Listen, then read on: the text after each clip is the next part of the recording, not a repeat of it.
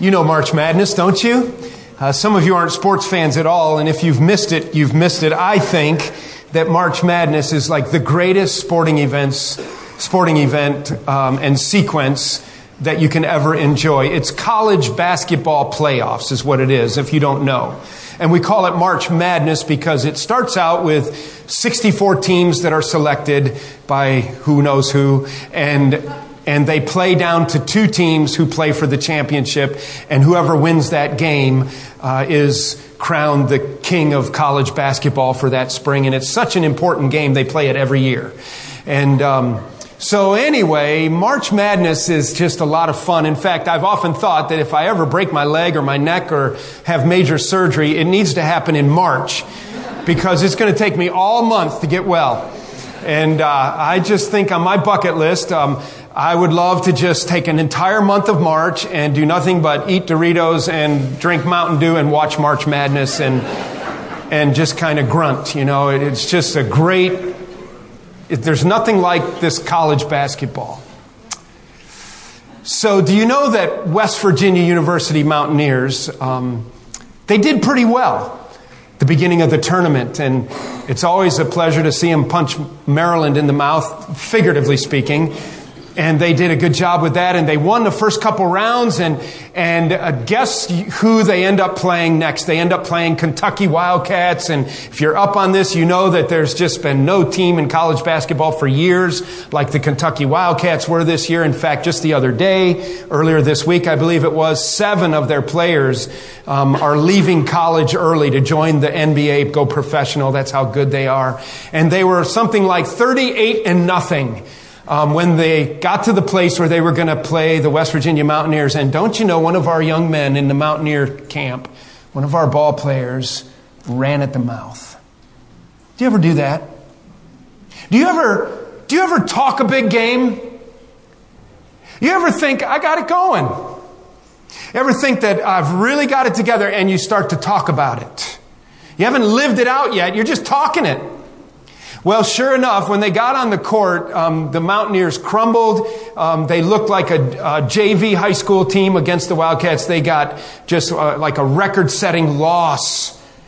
They couldn't, they couldn't back up their talk. As we turn to Matthew chapter 7, I want you to have that concept in mind today as we re enter the Sermon on the Mount and our Lord's teaching Basically, what Jesus is talking about today is, is it's time to stop talking and it's time to live it out. Pretty much anybody can talk game. And the heart of the matter is, can you live it out? Can you support it? Can you show it in your life? As though life were a court, can you play that game? As you well know, Jesus has been teaching about the essence of following Christ. What does it mean to be a Christian? What does it mean to live patterning your life after Christ? What does it mean to, to live according to the rules of His kingdom? If He's the king of, of His kingdom and He's laid down the rules for His kingdom, what does that look like? And that's, that's in essence what the Sermon on the Mount is.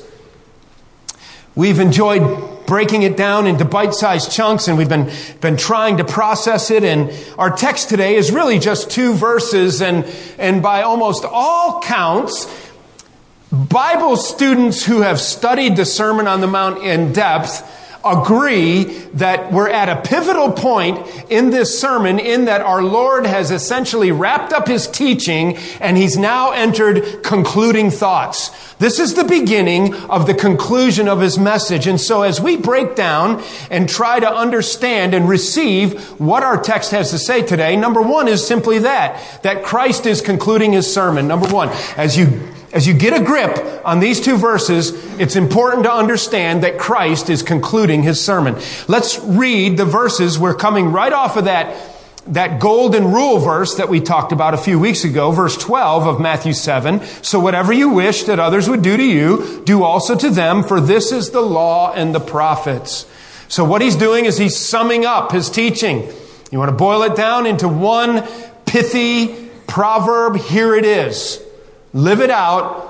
Whatever you would have others do unto you, you do unto them, and you fulfill the law and the prophets. And we broke that down and looked at it in some depth. He then begins what we consider the, the concluding remarks of this sermon. He's been teaching, teaching, teaching. It's not been easy teaching. It's been hard teaching. It's shaken us up a little bit. And now he says, Enter by the narrow gate, for the gate is wide and the way is easy that leads to destruction. And those who enter by it are many. Verse 14. For the gate is narrow and the way is hard that leads to life, and those who find it are few. Interesting. You might still be using your NIV. I'm reading out of the English Standard Version, ESV. Um, in the NIV, it's instead of using the word the way, it uses the word road.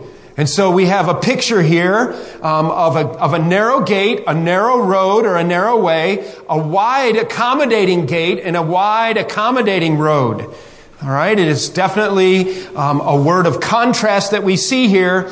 The second thing we want to take in as we uh, try to understand what Jesus is teaching here. Okay, so this is his concluding remarks. And basically, what he's saying now is you've heard what I've had to say. Now it's time to go live it. And so, secondly, Christ is calling for change. Christ is calling for change. His teaching demands response. You're not supposed to just talk about it. You're not supposed to just talk about how you're gonna do this. You, you're supposed to do it. And it's not easy teaching. In fact, let's just flip back a minute and let's just remind ourselves, starting with the Beatitudes, where in verse 2 of chapter 5, he opened his mouth and he taught them, saying, Blessed are the poor in spirit, the humble, for theirs is the kingdom of How many truly humble people are there? How do you be humble? I'm so full of myself. And, and he goes on to say, Blessed are those who mourn, for they shall be comforted. Mourn what? What is grieving you? Well, my sinfulness, my unworthiness. You know, I'm just trying to care. Sometimes I don't care that I don't care. And Jesus is calling me to be humble and he's calling me to mourn over the brokenness of my sinfulness. He's calling me to be meek and to hunger and thirst for righteousness and, and, and he's talking about being a peacemaker. And I don't know if I want to make peace with those guys. They're ugly. They're mean. Blessed are those who are persecuted for righteousness' sake. I don't want to be persecuted. Leave me alone. This is hard teaching. It all just goes contrary to the flesh. It is all just opposite of what I am naturally as a human being. Somewhere along the line, as he continues to teach, bless those who revile you. Are you kidding me? Bless those who persecute you and who do all kinds of evil against you. You give me a break. And then there's the part where he says there, and this is verse 11, and he says, and who do evil against you and who speak falsely about you. All right, it's one thing if I do it and I deserve it. It's another thing if you're just making it up. I'm in your face. I don't like this kind of teaching. What is Jesus talking about? And it just builds and it goes on. You're the salt of the earth. You know, I don't want to be the salt of the earth. I just want to live my own life. I don't want to pay attention to the rest of the world. It overwhelms me. No, you have a responsibility here.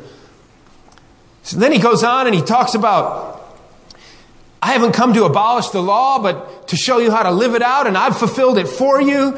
He goes into that section starting with verse 21 where he, where he has these these statements where he talks about what you understand the law to be. You know, you have heard it said of old, you shall not do murder. And then he raises the bar for all of us and he says, I'm telling you that if you just hate your brother or really angry with him, you're, you're guilty of committing murder. Wait a minute.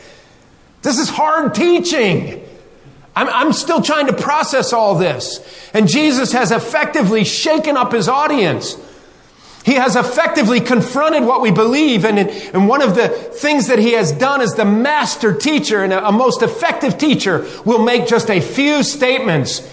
And in those statements, he will force you to evaluate your whole worldview. He will force you to process, well, why do I believe what I believe? Why do I live the way I live? And what he's saying, how does that fit? And, and, and I don't know if it comes together just, just right. And, Again, more about loving my enemies and not retaliating against. Well, come on, man, this, it's not fair.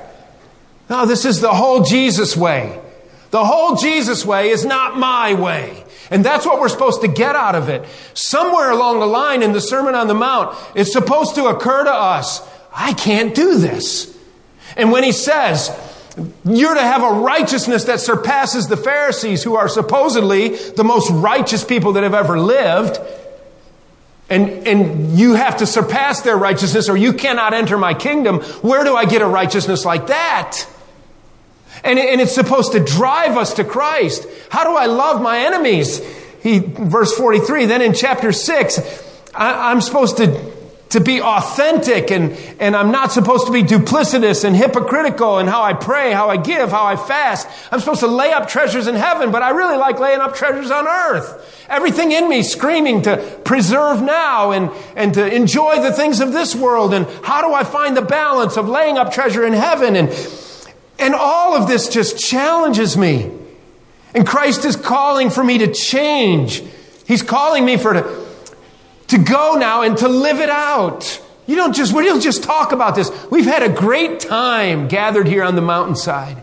It's been a wonderful time of teaching. You're not supposed to walk away from this message and, and just say, wow, I really enjoyed that teaching. It was fantastic. I mean, it was just the greatest teaching. And it, no, you're, you're supposed to be all shaken up about this. And so he's calling for change. He's calling for a new mindset. He's calling for a new kind of heart attitude. He's calling for a whole new kind of behavior. That if you call yourself a Christian, a little Christ, you call yourself a follower of Christ, you don't just talk game, you live game. You play it and it's authentic and you live it out and it's time to stop talking. It's time to stop just listening. It's time to stop just pondering and thinking and saying, I oughta, maybe should. And it's time to start doing it and living it out. So there's the challenge. There's the, the call for change. I want you to see in our text then, as our eyes go back to verses 13 and 14 of chapter 7. So we're understanding that this is the conclusion of the sermon. Okay, we've heard it. Now we have to live it. He's calling for change. It's going to demand change. We don't like change that much. But he's, he's also, Christ number three, is challenging his audience I've already used that word a few times. He's challenging us because it cuts across the grain. And I want you to see that the challenge falls basically in two categories. Notice what he says. We've got one road that leads to destruction and we got another road that's just hard, he says. It's difficult. So the challenge is this. He says, I'm kind of warning you. I'm warning you that as you live, you're either going to live on the wide road and you're going to end up in destruction, or I'm warning you if you're going to live on the narrow road you're going to live in this kingdom way of living, you're going to live out my claims. It's a very difficult way to live. It's described as narrow. Christ is challenging his audience with this. I want you to see that Christ is also, number four, contrasting two ways. Christ is contrasting two ways. This is another teaching technique by Jesus by the way. We've seen him do things like take the, the lesser and argue towards the bigger, or take the bigger and lesser to the, argue to the lesser. An example of that, remember, was if, if he feeds the birds of the air, that's the lesser, all right, then how surely he will feed you, his children. How much more does he care about you than he cares about the birds? So if he cares about this little thing, then surely he cares about the big thing, right? And, and you can, we understand that. We do it all the time in our lives. Okay, if I take care of my dog and I feed my dog, how much more will I feed my kids? So going from lesser to greater or greater to lesser, and Jesus is the master teacher. You're going to notice now uh, as he concludes this sermon that he clicks into this concept of com- comparison of twos. Let's read our text again. Enter by the narrow gate, for the gate is wide and the way is easy that leads to destruction, and those who enter by it are many. For the gate is narrow and the way is hard that leads to life, and those who find it are few. So let's just identify the pairs or the twos. He begins with two gates, right? A wide gate and a narrow gate. So there's two gates he's talking about. And these gates lead to paths, right? Or roads or ways there's the narrow way or narrow road, and there's the wide way or the wide roads. So we got narrow gate, wide gate, narrow road, wide road. He defines those roads in two different ways. The narrow road is a hard road. The wide road is an easy road. There's two different destinations that he's talking about. There's the destination of destruction. There's the destination of, of life. There's two different groups of people. There's the, there's many On the wide road, there's few. So you have these contrasts and you have these pairs. You're going to notice that he's going to continue with that in our future text. He's going to talk about two kinds of trees, beginning with verse 15. He's going to talk about two different kinds of fruit. He's going to talk about two different kinds of people. He's going to talk about two different kinds of builders. He's going to talk about two different kinds of foundations a, firm foundation and a weak foundation, a rock foundation and a sand foundation. He's going to talk about the two different kinds of houses that people can build on that foundation. A, a house that is secure and has integrity or a house that is insecure and it's going to break down. And so from here to the end of the chapter, he's, he's using these comparisons, these twos. We're supposed to get that. We're supposed to look and we're supposed to, to look at that contrast and we're supposed to ponder that. So there's this and there's this. Where am I? And so Christ is contrasting two ways. We could identify our two ways as we look at this contrast in his concluding remarks. He's calling us for change. He's challenging the audience to live it, not just talk it. And now there's this clarity of contrasting ways. And we see, first of all, that we have the delayed reward way. That's the hard path. That's the narrow path. All right? It's narrow. The second one is the immediate gratification way. So, two contrasting ways. The narrow road, that means that it's going to be hard, it's going to hurt, it's not easy, it's uncomfortable, it's not accommodating, I don't like it all the time, I really struggle, I fight the fight, but it leads to life. And it's a delayed gratification road.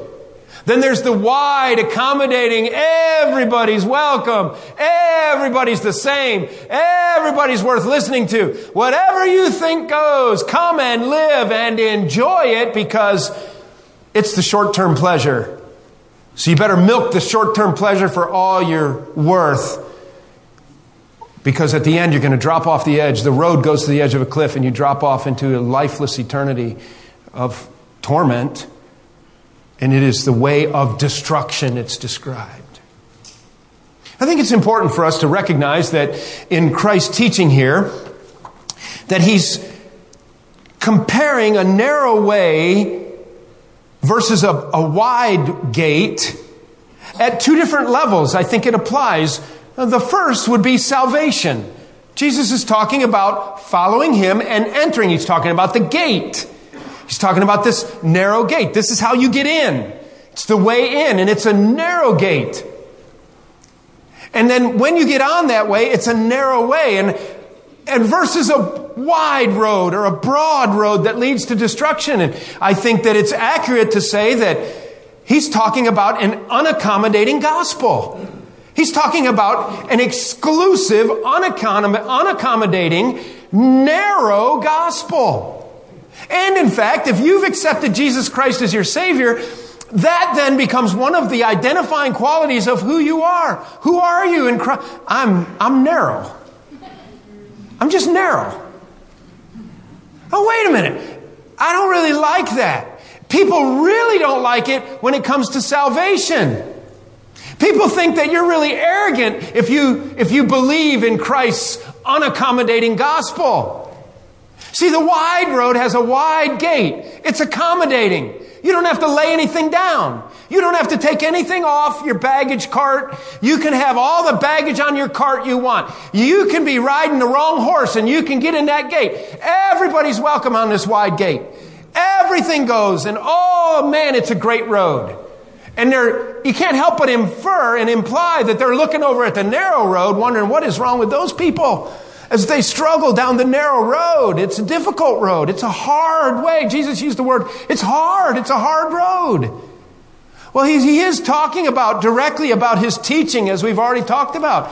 He's talking directly about chapters 5, chapter 6, and chapter 7. If you're going to come and follow me, you're going to enter through this narrow gate that I've just presented to you, and it's a narrow way of living, and, and it's hard. This is hard living like this. Why is it hard? Because I have to deny the flesh and, and I have to put aside my agenda and I have to elevate Christ and He's in first place and I'm not the king of my own life and I, I really like being the king of my own life. But back to our point about salvation, I think that it absolutely is accurate to say here that most people, right? Many people, he uses the contrast, many people versus few people. And he's defining down the reality that, that you basically have in two categories all people on the globe, in the universe, who fall under one, one of two categories. You're either a wide road person or you're a narrow road person. And the wide road person, they can make up whatever they want to make up and believe. They can believe anything. And they're, they're basically, this is the accommodating road of all world religions when it comes to salvation. And let's define the word religion.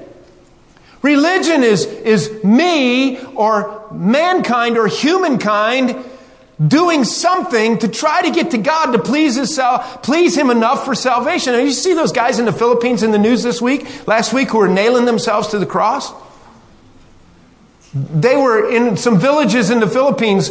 They were so interacting, and they've done this, they do this annually, that these guys offer themselves to be nailed to the cross. Why do they do that? What do you say? It makes me feel really close to Christ. I say, it just hurts, man. Why do you do that? What do you think it means to them to nail themselves to a cross? Where do they come up with that? It's religion. It's them trying to do something to show God that I'm like Christ and I'll, I'll be like Christ and I'll nail myself to a cross to be like Christ. I have news for them. God is up there saying, what are you doing? I already nailed my son to the cross for you so you don't have to die for your own sin. You see, on the religious road, on the accommodating road, on the wide road of salvation, it's, it's everyone trying to figure out, you know, if I pray to my ancestors, I just get a feeling that my ancestors hover over my house and I pray to them and it really helps me and they're going to show me the way. And, and some people take it so far that they, they carve out of wood and stone images that they name and they call gods or that represent and they cook food for it and the food sits there and gets cold and the thing doesn't eat it, but they're somehow in their brain they think that they fed their idol and they fed their God and, and they're just like, and it makes them feel good. That's religion. I'm doing something to try to please God or to try to think that I can get to God. People will, will say repetitious prayers, counting beads, and, and they'll go confess their sin to other people, and they will go through church ritual. Some people will knock on doors and give out little newspapers, and, and if they knock on enough doors, they think that maybe they're going to make the top 144,000 that are going to get into heaven. And they've just made this stuff up. And it's the wide road. And that wide gate, just come do this, but where does it lead? It leads to destruction. There's no hope. It's just, I cannot jump high enough to please God or gods or whoever I've made up in my own thinking. Then you've got the narrow road, this unaccommodating gospel, this, this narrow, exclusive gospel. Jesus said it like this I am the way, the truth, and the life. So you could say that. I am the road, the way, the way, the wide way, the narrow way. I am the way, I am the road. Jesus said, I am the road. I am the way, the truth, and the life. I'm the road, the truth, and the life. I was at a funeral not too long ago, and the pastor used that text, and he stopped right there. That's good. It's good, right? It's good verse. Jesus said, I am the road, I am the way, I am the truth, I am the life. Yes, we all feel good about that. He left the last half off. This is the part that gets us in trouble all the time. That's the part that says, and no one comes unto the Father but by me. There's the exclusivity. There's the narrow gate of salvation. And so Jesus is saying, like Peter preached in Acts 4 and verse 12, a verse that we quote often. And Peter's preaching and he's saying, look, people, you got to wake up. Being in that context where he was preaching after Pentecost, he, he was preaching to a group of people who thought because they were direct ancestors of Abraham, God would let them into their heaven, into his heaven. I'm, I'm a direct descendant of Abraham. I'm in the family, man. And, and Peter confronts that with the narrow gate. And he says, No, you got to get off the wide road. You can't go through that wide gate, it leads to destruction. The narrow road is there is no other name under heaven given among men whereby you must be saved. That is unaccommodating. That is narrow. When people don't like it and they look at you arrogant Christians, you make me so bad. You think that there's only one way to get to heaven, and I'm telling you, I'm doing all this. I, I'm good. I did God, this road is a good wide road. Yes, it's a good wide road, but it's going to end in destruction. And you can't do enough to, to please a holy, righteous God that you've offended in your, in your core sinfulness. But praise God that the narrow road is not religion. The narrow road is Christ himself out of obedience to the Heavenly Father, humbling himself, coming to the cross, nailing him, being allowed to nail, uh, allowing himself to be nailed on the cross, taking the sin of the world upon himself, and doing for us what we couldn't do for ourselves. Paying the price for our sin in the presence of Holy God. God is not impressed if you whip yourself. God is not impressed if you nail yourself to the cross. God is impressed that the one perfect human being who was God in the flesh himself, who kept the law perfectly, took the sin of the world upon himself, and now you have this free gift of salvation. So the gate is narrow. None of your baggage helps you. You empty yourself of yourself. That's the beginning of the Beatitudes. You come to a place where you mourn over your sin. I've got this sin. I don't know what to do with it. There's only one thing you can do with that sin. You can take it to the cross and let it be covered by the blood of Christ. I've got this problem, this sin problem. The only thing you can do is by grace, this free gift, take what Jesus did for you. He kept the law for you. It's like you're in baseball and you have a pinch hitter comes in for you in your rotation, and you're not running real well, so you got a pinch hitter, and he hits a home run, and the coach says, "Hey, the good news for you is we're going to take that home run and we're going to put it on your stat count. You get to count that home run." Nobody gets to do that. You do when it comes to Jesus. He kept the law. He pleased God perfectly. He made the acceptable sacrifice on the cross and it can credit right to your account as though you kept the law, as though you were perfect, as though you already had paid the penalty for your own sin. Jesus just transfers it to you and you just come and you take that as a free gift. You believe it to be true, but only people who will believe that are broken people. People who mourn over their sinfulness. People who are humble. Proud people never come to God like that. They think they're good enough. What do you mean? How much you want me to do? I don't want you to do anything. I want you to understand that you are just broken in your sinfulness. So I think that there's an application here directly of the two gates of salvation. I also think there's an application for discipleship. That is, that you come to a place where you accept Jesus Christ as your Savior, and you're now going to be a follower of Christ. And I think that he's talking about his teaching here that applies to us. And the idea is that now that I am, I am in Christ and my sin is forgiven and I'm identified with Him. I'm, his blood has cleansed me of all my sin. I'm a new creation in Christ. That there is a road of discipleship that I'm going to walk. I'm going to follow after Christ. And the problem with a lot of us, though, is that we want everything the world has on the wide road and Jesus too on the narrow road. And we're not really willing to, to take those steps of discipleship. There's a lot of examples of the hard teachings of Christ. You can turn two pages to Matthew chapter 10, and let's just look at one example. Let's just look at one example, and this is where Jesus is sending out his 12 apostles.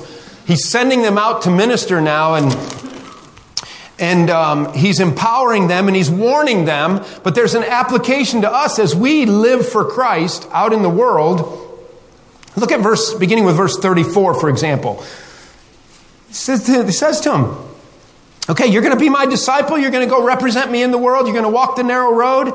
Do not think that I have come to bring peace on earth. I have not come to bring peace, but a sword. Well, what does that mean? Well, we'll figure it out when we get there. For I have come to set a man against his father, and a daughter against her mother, and a daughter in law against her mother in law. And a person's enemies will be those of his own household. That's incredible. And we have case study after case study going on right now of persecution of believers where best friends and family members are slaughtering other people because they name the name of Christ. And Jesus said, You think I came to bring peace? My name is going to do nothing but cause division. What is that all about? And a person's enemies will be those of his own household. Whoever loves father or mother more than me is not worthy of me. Wait a minute. I mean, I gotta love Jesus so much that it's, it's like I don't even love my father and my mother. Whoever loves a son or a daughter more than me is not worthy of me, and whoever does not take his cross and follow me is not worthy of me. Whoever finds his life will lose it, and whoever loses his life for my sake will find it. I think that's hard. I'm not even sure I really 100% understand everything Jesus is calling there. And the direct teaching is to his disciples, but it applies to those of us who are learners, that's disciples, followers of Christ, that's a disciple. And Jesus said, if you're going to follow me and you're going to walk in my steps and you're going to identify with me, know that it's a narrow gate, it's an unaccommodating gospel, it's a narrow gospel gate, but it's also a narrow road. And I'm telling you, it doesn't get easier the farther you go. But what you need to know is that at the end, ah, it leads to life.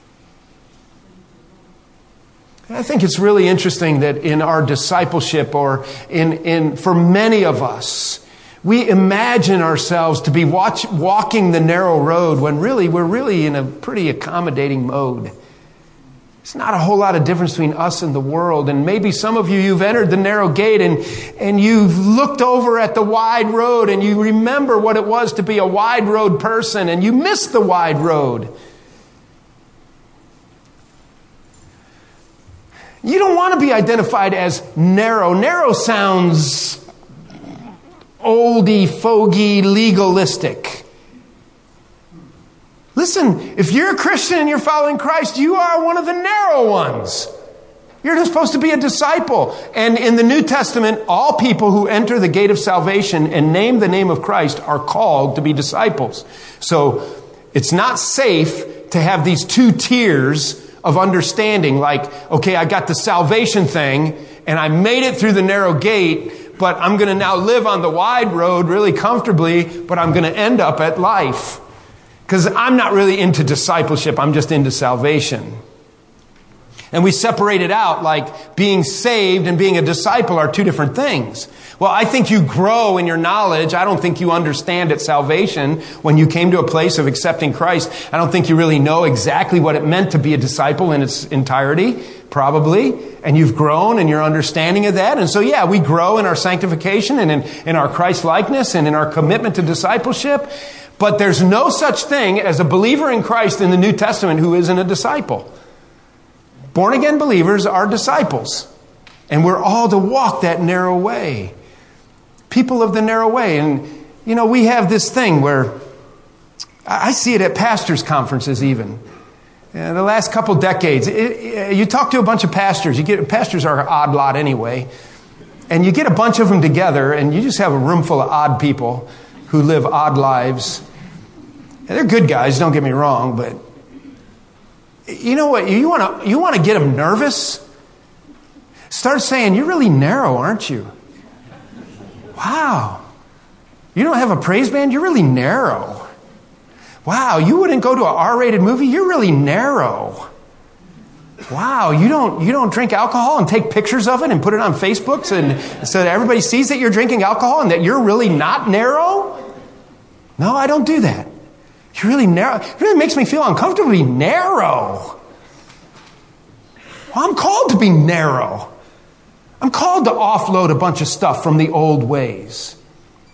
And what, what we mean by that, a lot of pastors think, well, I might be considered a legalist if I'm narrow. Well, a legalist is somebody who's working their way to heaven for their salvation. That's what legalism means. It means I'm trying to keep the law to get to heaven. That's what legalism is. But we've redefined it in our culture and in the last couple decades. We've redefined it to mean I am a little bit, um, more comfortable with disobedience than you are. Or I'm a lot more, you're trying to be more obedient than I am. I'm uncomfortable with your commitment to obedience at your level. I think you're a legalist. So I don't get that. As I understand the word and as I read the word, I'm supposed to obey it and it's a narrow way and I'm a narrow guy. You have a narrow pastor. You're narrow people. This is a narrow church. Narrow's good. I, remember when I was in Mozambique for just a couple hours. I was in Malawi, Africa, the very first time, about 2003.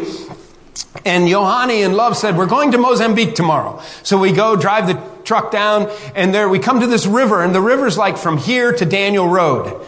From here to Daniel Road out here. It's about how wide it is. And it's just a muddy bank and there's no border patrol, there's no guards, there's no passports, there's nothing. There's some old wooden leaky boats with poles and some Africans that we could pay a, a couple American dollars to and they would pole us across this little muddy creek and we're in Mozambique.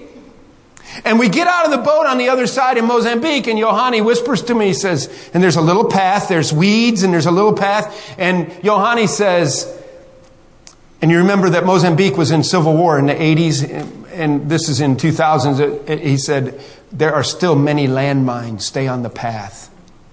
I really stayed on the narrow path, man. I was really into the narrow path. It's like, this is my path. Don't mess with me. I'm very comfortable. I don't want to go check out the scenery. The problem with so many of us in our discipleship. We, we enter the narrow gate. We're okay with that. We got our ticket to have. As we're walking the narrow way, ah, we look over and we, we think, man, I'd just like to go on the, on the wide road for a while. How do we apply this message? Two things. Number one, all roads do not lead to heaven, only the narrow road. Will you make sure you have that straight this morning? All roads do not lead to heaven, only the narrow road. That's the road that leads to life. All other roads lead to destruction. Listen, all of this is based upon the resurrection of Jesus Christ and that he is who he said he is. And that he's accomplished his finished work, his substitutionary death worked. It satisfied the demands of a holy God. So you have to ask yourself, am I on the narrow road today for my salvation? Or am I just kind of making up my system and God and I have an agreement and we think we got it together? Can I challenge you this morning to ask yourself this diagnostic question? The question is, we use it often, we call it a diagnostic question. If I were to die today and stand before a holy God, and he were to look at me and say, Why should I let you into my heaven? What would you answer him right now? What would you say? Oh, uh, a good guy. I don't, I don't hate anybody. I'm, uh, what, what do you think? Uh, man, I've been going to church all my life. What, what is it that comes to your mind? What is the first thing that comes to your mind? You know what? You know what needs to be there? I don't know what you just thought. The first thing that should come to your mind is kind of like the beginning of the Beatitudes. It's, I'm mourning and I'm humbled. And uh, the first thing that comes to your mind, if God looks at you and says, Why should I let you into my heaven? is, Well, the fact of the matter is, I don't deserve heaven. I am such an offensive sinner. The second thing that comes to my mind is, But I've been to the cross. And the only way you should let me into, my, into your heaven is that I have robed myself in the righteousness of Christ. I've just accepted it by faith, by His grace, His free gift. That what Jesus did for me, carrying my sin, paid the penalty in your eyes, God. And now I'm identified with Christ. Is that you? Have you admitted your sinfulness to a holy God and you believe that what Jesus did at the cross was for you? and you're saved. You've made it through the narrow gate. Now it's time to walk the narrow road. And the second application is first application of this message all roads do not lead to heaven. Make sure you know that, but make sure the narrow road does. Second application is once you're through the narrow gate, is yes, Jesus is out to ruin your good times. Did you hear Jesus say it was a hard road? It's a hard road. And the wide road is an easy road. And I'm worried a little bit about us. I worry that we get weary of the hard road. We've already said that part of the response to the message is to recognize that I can't do this in my own strength. I have to do this in the, in the strength and power of the Lord Jesus Christ.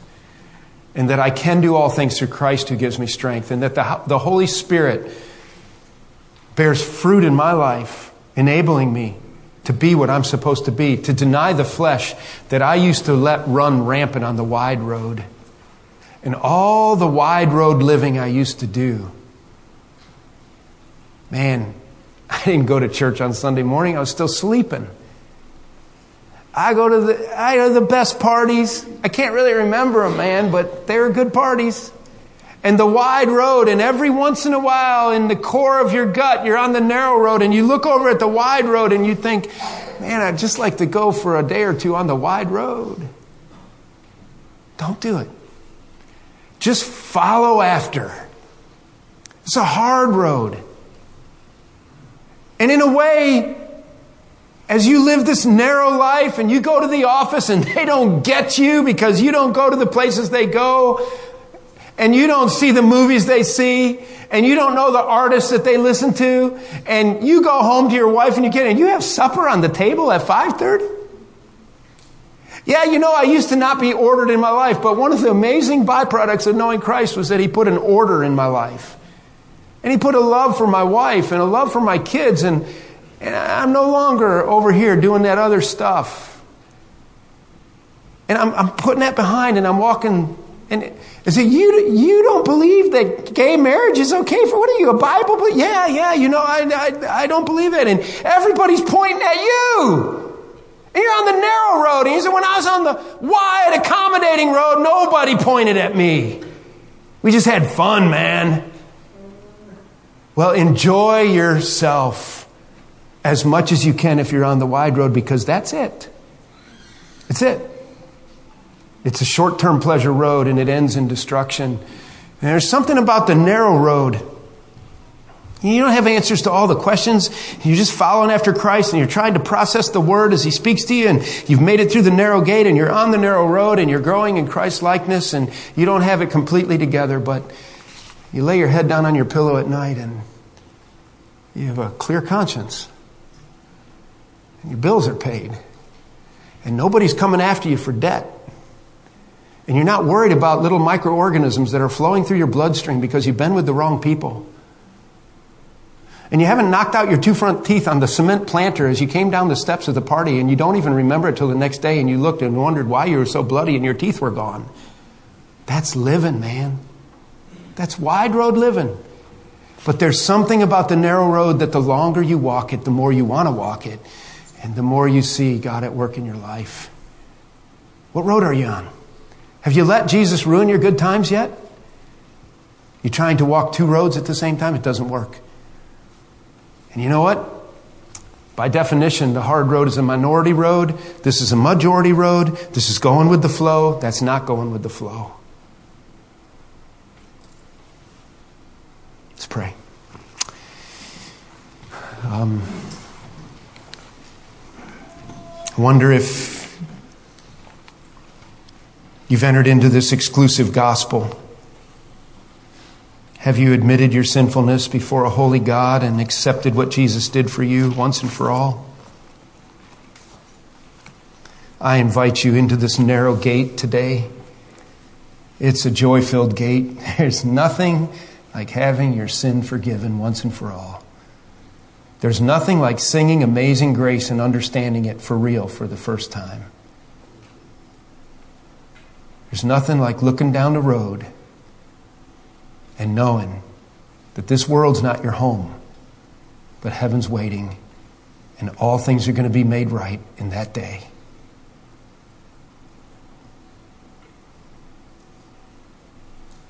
Would you come in to the narrow gate today? You admit your sinfulness. You believe that Jesus is the Christ, that God raised him from the dead. And you commit to that way. It's a free gift.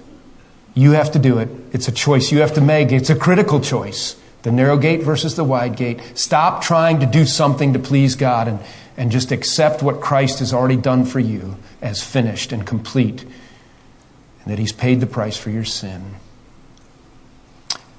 And how about some of you who you know you're through the narrow gate? You've been a little hesitant about the narrow way lately. And you have been a little worried that Jesus is ruining all your good times, will you embrace the narrow road? Will you, will you become a narrow Christian in a narrow church with a narrow pastor, with a narrow gospel, and have a big grin on your face? because of the peace that passes all understanding, because of the joy of knowing that God is at work, that you're living in step with His Word and His will, and that the wide road, when you stop and admit it, didn't really work all that well anyway. Some of us narrow gate people need to really commit to the narrow road today. And some of the wide road people need to get off the road and come through the narrow gate. You know who you are. So, Father, accomplish your purposes. Please challenge our hearts and clear our thinking. Change our hearts, I pray, in Jesus' name. Amen.